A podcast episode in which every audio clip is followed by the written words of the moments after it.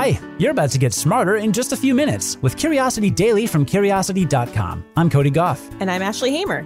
Today, you'll learn about Juneteenth, the oldest celebration of the end of slavery in the U.S., and how switching up your routine can make you happier.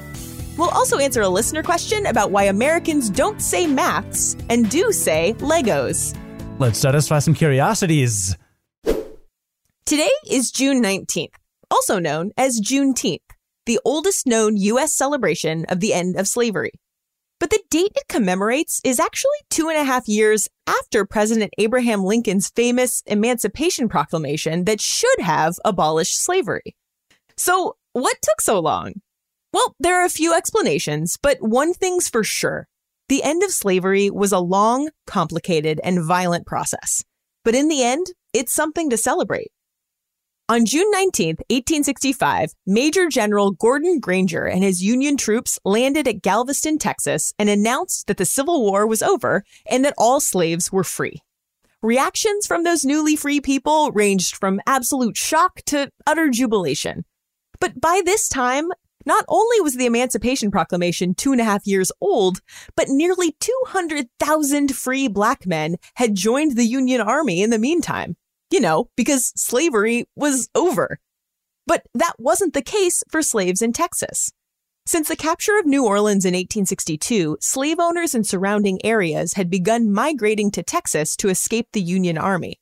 They migrated so far that there weren't enough Union soldiers around to enforce the law. So slave owners continued business as usual. It's possible that they just didn't know that slavery had been abolished. I mean, news traveled slowly back then, and some say the messenger tasked with delivering the news was murdered on the way there. But it's also possible they knew and just held out until the Union Army came to enforce the law. But either way, on that fateful day, two and a half years late, the last slaves in the United States were informed of their freedom. Even that wasn't an overnight success. Those who left their captors often faced the threat of violence and worse. That's why it's so remarkable that one year later, the newly freed black men and women of Texas created their own holiday, Juneteenth, a combination of the words June and 19th. The annual celebration was a time for gathering lost family members, reassuring one another, and measuring their progress toward full freedom. Attendees would read from the Emancipation Proclamation and give religious sermons, eat delicious barbecue, and play games. Today, 46 U.S. states recognize Juneteenth as a state holiday, and many cities hold large gatherings in parks and city centers to celebrate. A resolution to make it a national holiday has even passed in the Senate, but it still hasn't passed in the House. Today, give a thought to the slaves who had to wait an extra two and a half years for freedom. Setting the future in the right direction doesn't happen overnight, but when it happens, it's time to celebrate. Right now, the world is at various states of lockdown. Some people, like Ashley and me, are mostly confined to their homes. Others are either required to go to work or free to go where they please. If you're stuck at home repeating the same routine day in and day out, a new study has a good reminder for you experiencing something new can make you happier. Now, this might sound a little obvious. They don't say variety is the spice of life for nothing. But while tons of studies have shown the benefits of new and diverse experiences for animals, zero studies have looked at whether novelty in the real world makes humans any happier.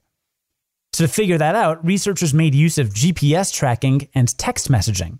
They tracked the locations of participants in New York and Miami for three to four months and sent them periodic questions about their emotions via text. And yeah, they found that on days when people changed their routines, they felt better. When they traveled around to multiple locations and spent about the same amount of time in each place, the participants said they felt happier, more excited, stronger, and more relaxed. When the team analyzed the GPS data alongside each location's socio-demographics, like the population density, the characteristics of the residents, and the types of businesses, they found that it wasn't just new locations, but new environments that were linked to this mood boost. And the bigger the boost, the more likely people were to change up their routine in the future, leading to an upward spiral of good feels. So, if you want to feel better during lockdown, it might be worth changing your routine a little bit. Now, we're not saying you should be unsafe during the coronavirus pandemic. Follow the rules laid out by your state and local governments, please.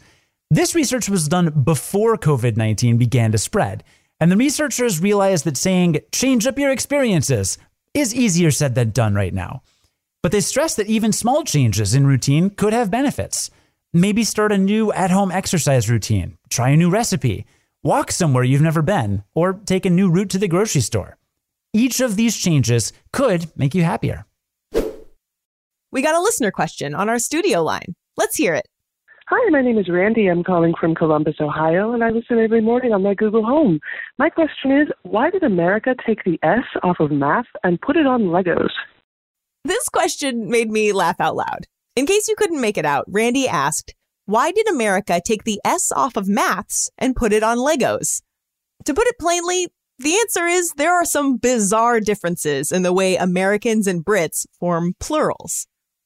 Let's start with math, as we say in the US and Canada, or maths, as they say in the UK and Australia. This word is an abbreviation of mathematics, which is why some say that maths is the right way to say it. Mathematics is plural, so you should make the abbreviation plural too. But while S is often used to make a noun plural, that's not its only use. And that's not its use in mathematics either. Instead, it's being used as a noun marker, like in gymnastics or economics. You don't say you have econs homework, you say econ homework.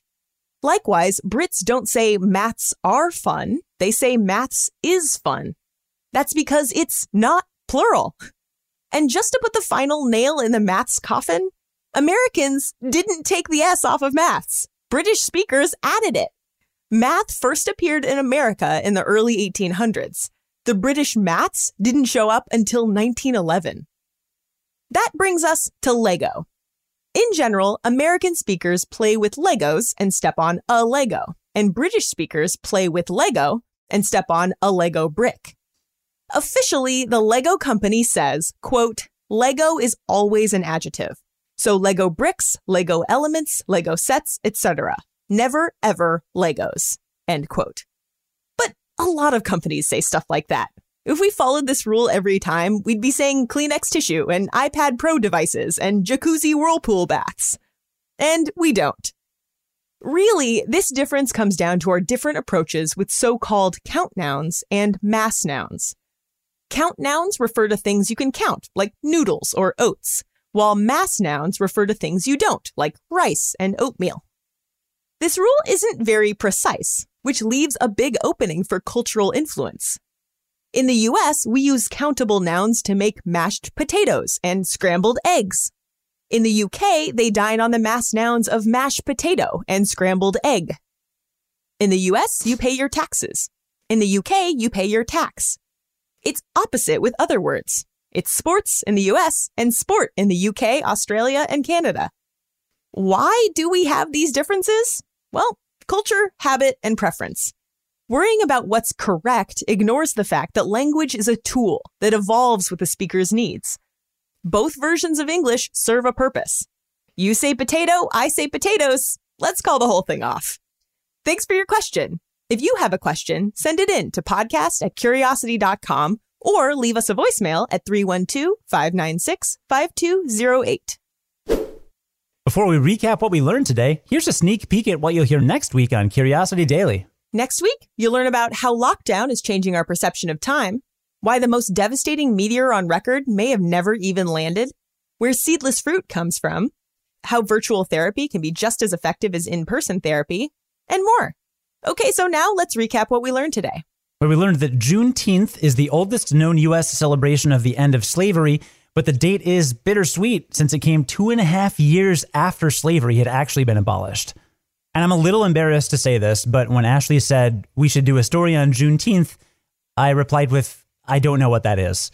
Um, I mean, I don't think people should feel bad about not knowing something because if you don't know something, you just don't know it, right? Like, learning is good. And I learned it. But it's really unfortunate that I'm the age that I am before being taught about this. I didn't hear the word Juneteenth until I moved to Texas for college. And even then, I didn't know what it was. It took a few more years for me to even figure out what the word referred to. So, totally with you. Yeah, I hope that that changes in the future and then we can all grow up knowing what Juneteenth is and why it's so important. And we learned that switching up your routine or exploring a new environment is linked with greater happiness. So try to shake things up a bit. I feel like this is a really big lesson for me. I have been following the exact same routine every single day in quarantine. And uh, I really got to get out there and, and shake it up. You started bird watching? Yes, I, I got a bird feeder and I have just made plans with my boyfriend to, opening permitting, walk to the lakefront and use binoculars to actually go birding out in nature. And you've been playing Legend of Zelda Breath of the Wild. I have been, and that's really, that has been a bright spot in a dark world. I've really been enjoying it. Yeah, wait till you get to Ganon. We'll see how bright that is. and by the way, switching up your routine also ties into how we perceive time during lockdown. And we'll be doing a story about that on Monday, as Ashley alluded to. So definitely tune in for that because it's really interesting. Totally. And we also learned that math is actually how everyone used to say the word math until the British added the S in 1911. And other word differences like Lego versus Legos mainly come down to cultural differences, not to mention habit and personal preference. Grammar in English is something that I have made a complete turnaround on. I used to correct everyone's grammar. And I now realize that we are not beholden to language. Language is a tool that we use how we see fit, and we use it to communicate in the way that we want to. And that's just fine. It is also a marker of privilege. Right. I mean, like, if you correct someone on Twitter, let's say for misspelling something, it's like you're kind of talking down to them as if they're like a lower social class. And maybe they're not, you know, maybe they didn't receive the same quality education or upbringing as you. So it's a very like classist thing to do at the end of the day. And I've had to remind myself of that several times. I still get mildly annoyed when corporations put out little typos and stuff, but like if it's a small business and they have limited resources, you know, sometimes stuff will slip. So I try to be less judgmental, but it is kind of hard because it's so structured, right? It's kind of hard to ignore because it's so structured and and if you have a brain that gets little dopamine hits when you see something fit perfectly into a structure, then it can be frustrating and then you want to express it. But at the same time, you can actually kind of um, be inconsiderate when you do that. So yeah, I've, I, I'm in the same place as you. It's it's like this instinct, but you you know, it's probably better to just not correct people sometimes. yeah, maybe just like listen to the thing they have to say instead of trying to nitpick it. also important. Don't want to miss the forest for the trees. Exactly. Today's stories were written by Ashley Hamer and Kelsey Donk and edited by Ashley Hamer, who's the managing editor for Curiosity Daily. Today's episode was produced and edited by Cody Goff. Have a great weekend, try something new, switch up your routine, and join us again Monday to learn something new in just a few minutes. And until then, stay curious.